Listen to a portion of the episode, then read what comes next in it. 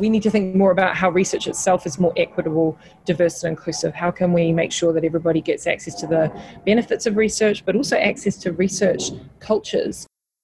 My name is Alex Gillespie, Vice President, University of Toronto, and Principal, University of Toronto Mississauga. I'm also a Professor of English and Medieval Studies here at the University of Toronto and at U T M. We need to think about the changed environment in which research occurs. I don't think just because we're working from home now during the pandemic doesn't mean that the pandemic ends and we're all back to work in the same way that we were before the pandemic. I think that we were already looking at much more flexible and dynamic working environments prior to the pandemic, and I think that the pandemic has accelerated that sort of change. What does it mean if people are working more from home, less in the office? What does it mean if the pandemic is part of other kinds of transitions, other kinds of challenges that we've facing about the way that human beings live in the natural world, climate crisis, other kinds of crises that we're encountering, the way that we inhabit natural space, that the way we work is going to change. And if that's the case, someone like me who does my research partly in archives, but also partly sitting on a computer at home, what's that going to look like and how do we support it as an institution? These are really key questions and ones that we have to address. A familiar voice to the podcast because she was featured on our very first season almost five years ago now. But this time around, she's in an entirely new seat. Physically, virtually, spiritedly, literally, all of the above. At the helm as Vice President, U of T, and U T M's newly appointed principal. The new season of U to the U is Adventures in Research, with a focus on interesting scholarly tales. And so Professor Alex Gillespie is kicking us off with a remarkable discovery in an archive that happened quite early on in her academic career. Hello, and welcome to View to the U, an eye on U T M research. I'm Carla DiMarco at U of T, Mississauga. View to the U is a monthly podcast that will feature U T M faculty members from a range of disciplines who will illuminate some of the inner workings of the science labs and enlighten the social sciences and humanities hubs at U T M.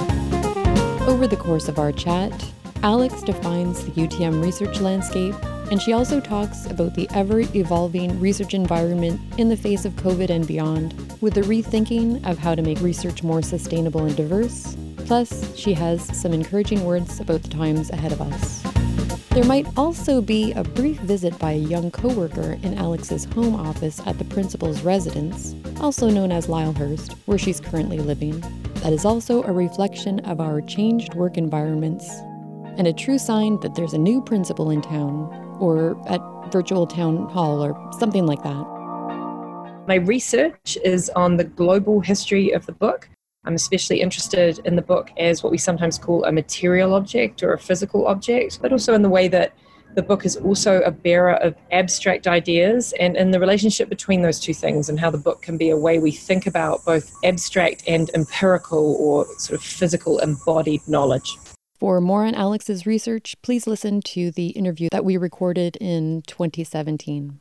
I mentioned the next season of the podcast is going to be a focus on research storytelling, where people tell us an interesting anecdote about their research. And so I just wondered if you have any favorite research anecdotes from your own career that you'd like to share. One of the problems for a researcher when they're asked for an anecdote is they immediately start thinking of all their favorite anecdotes. Yeah. I think maybe my favorite one goes all the way back to when I was a graduate student when I was about twenty-two, and I was in Austin in Texas, where there's a place called the Harry Ransom Research Center at the University of Texas, Austin. And I was staying in a hostel, not even a student hostel, just a hostel for travelers, and I'd taken the bus every day, quite a long way through Austin, Texas to visit this place, having a huge amount of fun meeting all sorts of other travelers who were not academics. And each day I would go and I'd order up a different book, and these books were folio editions of Chaucer. So that means Chaucer, who died in fourteen hundred. We're talking about almost two hundred years later, one hundred fifty years later, when his works were being gathered up and disseminated in print. And I was ordering these up one by one from the stacks, so from deep in the basement in the Harry Ransom Center, and examining them to see if there was anything interesting, if anyone left any interesting notes, if there were unexpected things going on in these books. And I was particularly interested in the editions that had been put together by John Stowe, who was this cranky Elizabethan, so under Elizabeth the First, uh, Tudor antiquary, who was especially interested in Chaucer. And one day I ordered loaded up one book and it came up, and it was quite boring. Like, some collector in the nineteenth century had washed it, which literally means like dipping pages into acid to remove anything that anybody wrote in the margin or any interesting fungi which had grown. I'm now very interested in fungi that grow on books. Even then I was quite interested in that, though I didn't know that you could study them and so on. So um, the next day I came and I called it up again because I hadn't quite finished going through every page. And when it came up, it wasn't the same book. I put the same shelf mark down on the piece of paper you write down the call mark on, but a completely different book came up in a completely different binding. And I went up and I said, this is not the same book. And they said, yes, it is. It's the fifteen sixty-one Stowe edition of Geoffrey Chaucer's works. And I'm like, well, yeah, but, you know, printed books, they're in lots of copies. It's not the same copy. It's the same book. And they said, oh, gosh, uh, we thought we only had one copy of that edition. It seems we had two. So they actually hadn't properly catalogued it. They didn't know they had two copies. Probably someone knew, but their online ordering system didn't know they had two copies. So take it back to my desk, this unknown copy, and start looking through it. And first of all, I realized that the cover has the letters I S stamped on it, which is in the alphabet at the time, that's J S, which could be John Stowe, maybe. And I flip the book open, and almost immediately it falls open to the text, The Book of the Duchess, which is one of Chaucer's poems that John Stowe was especially interested in, because it was a poem that Chaucer wrote about the wife of John of Gaunt, who was a prince in Chaucer's time. And Stowe was really interested in Chaucer's royal connections. And sure enough, right there on the page is John Stowe's very distinctive handwriting. And this was John Stowe's own copy of his fifteen sixty-one edition of Chaucer's works. And the library didn't know that they had this book, let alone that it was John Stowe's. And it turned out that it was also a book that, perhaps by buying it or maybe by gift, to this day we're not entirely sure, Matthew Parker, Elizabeth the First's Archbishop of Canterbury, had gotten off John Stowe and his amanuensis, his scribe, and he himself, uh, Matthew Parker, had also left notes in this book. So it was this treasure trove of all this information about the Elizabethan reception of Chaucer. So there you are, a, a long story of scholar adventuring. Much of my career has been like this, when I was not running U T M, but rather going out to visit archives around the world. That's amazing. What a discovery. It was really fun. It, it produced my very first publication in nineteen ninety-nine. I wrote with a colleague, I wrote up some of the discoveries I made within this book, mostly about Chaucer's tomb, because there were some notes about Chaucer's tomb at Westminster Abbey in the very back of the book, which yeah. included some new variants about the text that's still there on Chaucer's tomb in Westminster Abbey. Um, and so with this next question, I was just kind of thinking if you could maybe throw out some specific words that come to mind for you when you think about the research environment at U of T Mississauga. Well, I'd have to say interdisciplinary and collaborative. I'd also want to say nimble, dynamic, and forward-facing.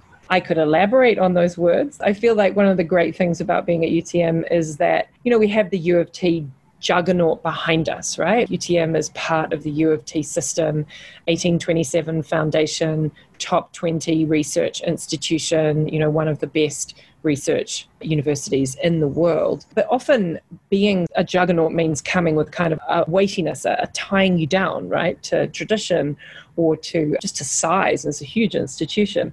But because we're U T M, we're in the western edge of this institution and so on, we, we have a lightness to us, a forward movement to us, a nimbleness to us that allows for that kind of cross-pollination between different subjects, allows for interdisciplinarity and collaboration between different researchers and movement in areas like robotics or medicinal chemistry or exciting connections in the digital humanities or between things like theatre and drama and robotics that might not happen at other institutions. And it's a very exciting place to do research. Absolutely. And so we're heading into this very changed environment. I just wonder if you could mention what you think are some of the challenges ahead with this research environment. Well, I'd start by saying that one of the things that the COVID nineteen pandemic has both accelerated or drawn attention to, made visible, um, and certainly worsened is the extent to which opportunities to do research, to be involved in research culture, to benefit from the outcomes of the research that happens in a university environment or that happens anywhere, these opportunities are unevenly distributed, right? So that what we're seeing is the way that the pandemic's effects have been uneven, the way that they have fallen more on people from lower socioeconomic communities, fallen more on racialized communities, on Indigenous and Black people, the way that social injustice has been thrown up by the pandemic. That's relevant to the, oh, I hear in the background one of my co-workers here working from home. I'm going to get to that as one of the challenges. Caffeinated or caffeinated or orange? I would like caffeinated kombucha because everybody needs caffeine to get through their day. Okay, thanks. That was my co-worker, Eleanor.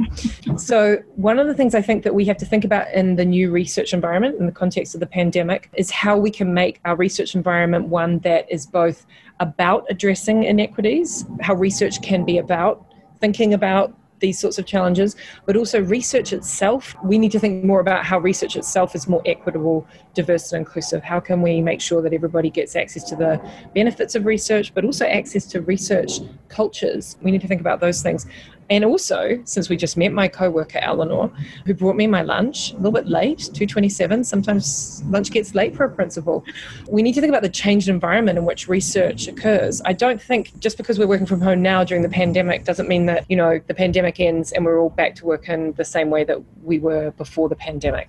I think that we were already looking at much more flexible and dynamic working environments prior to the pandemic. And I think that the pandemic has accelerated that sort of change. What does it mean if people are working more from home, less in the office? What does it mean if the pandemic is part of other kinds of transitions, other kinds of challenges that we're facing about the way that human beings live in the natural world, climate crisis, other kinds of crises that we're encountering in the way that we inhabit natural space, that the way we work is going to change.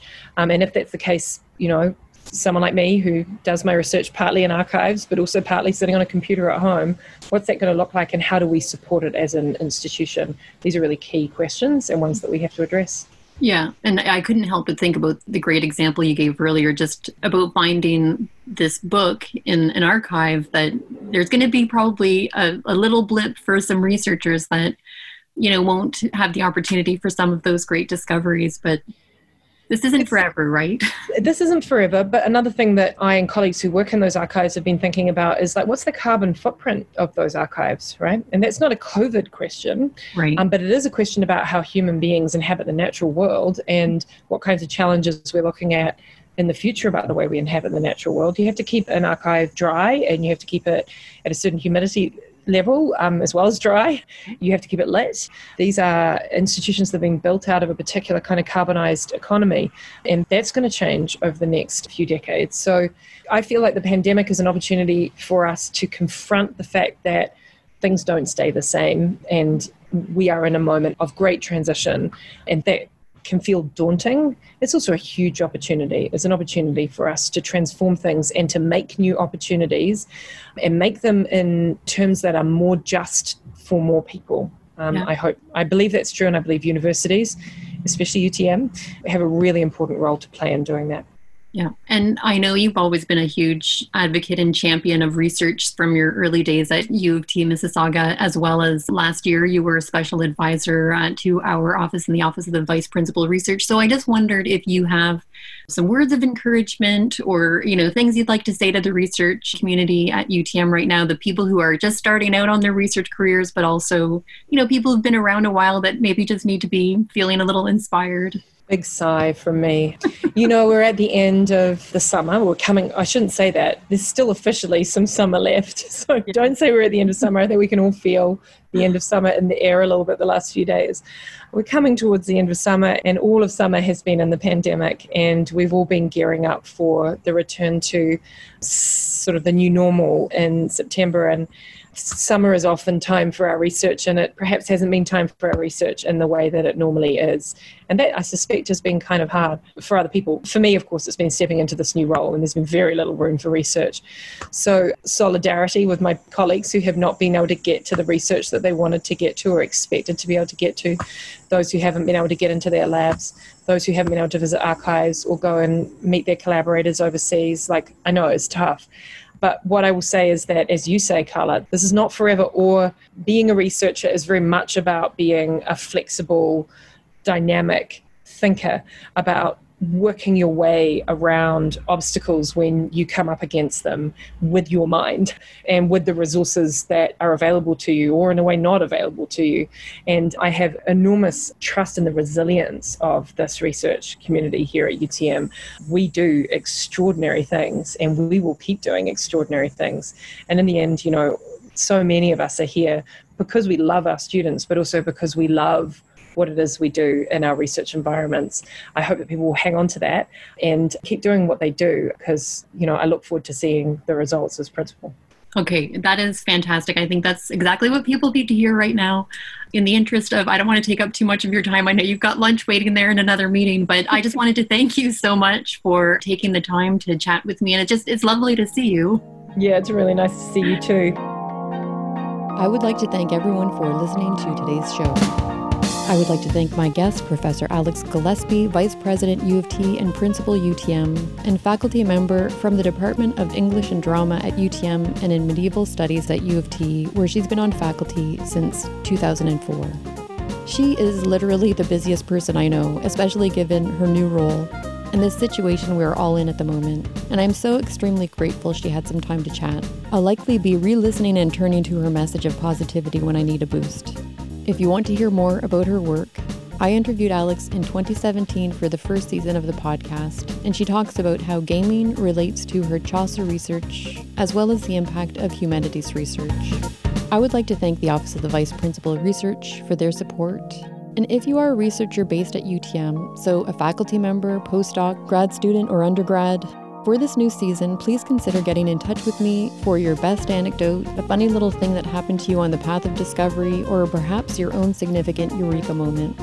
Also, there will be a survey for listeners of the podcast coming out soon for a research project that I'm doing, so please, if you have two minutes, consider filling out the questionnaire, which I'll link to on our site. Please also consider taking thirty seconds to rate the podcast in iTunes. It helps others find the show and learn more about our great research environment at U T M. Lastly, and as always, thank you to Tim Terrific for his tunes and support. Thank you!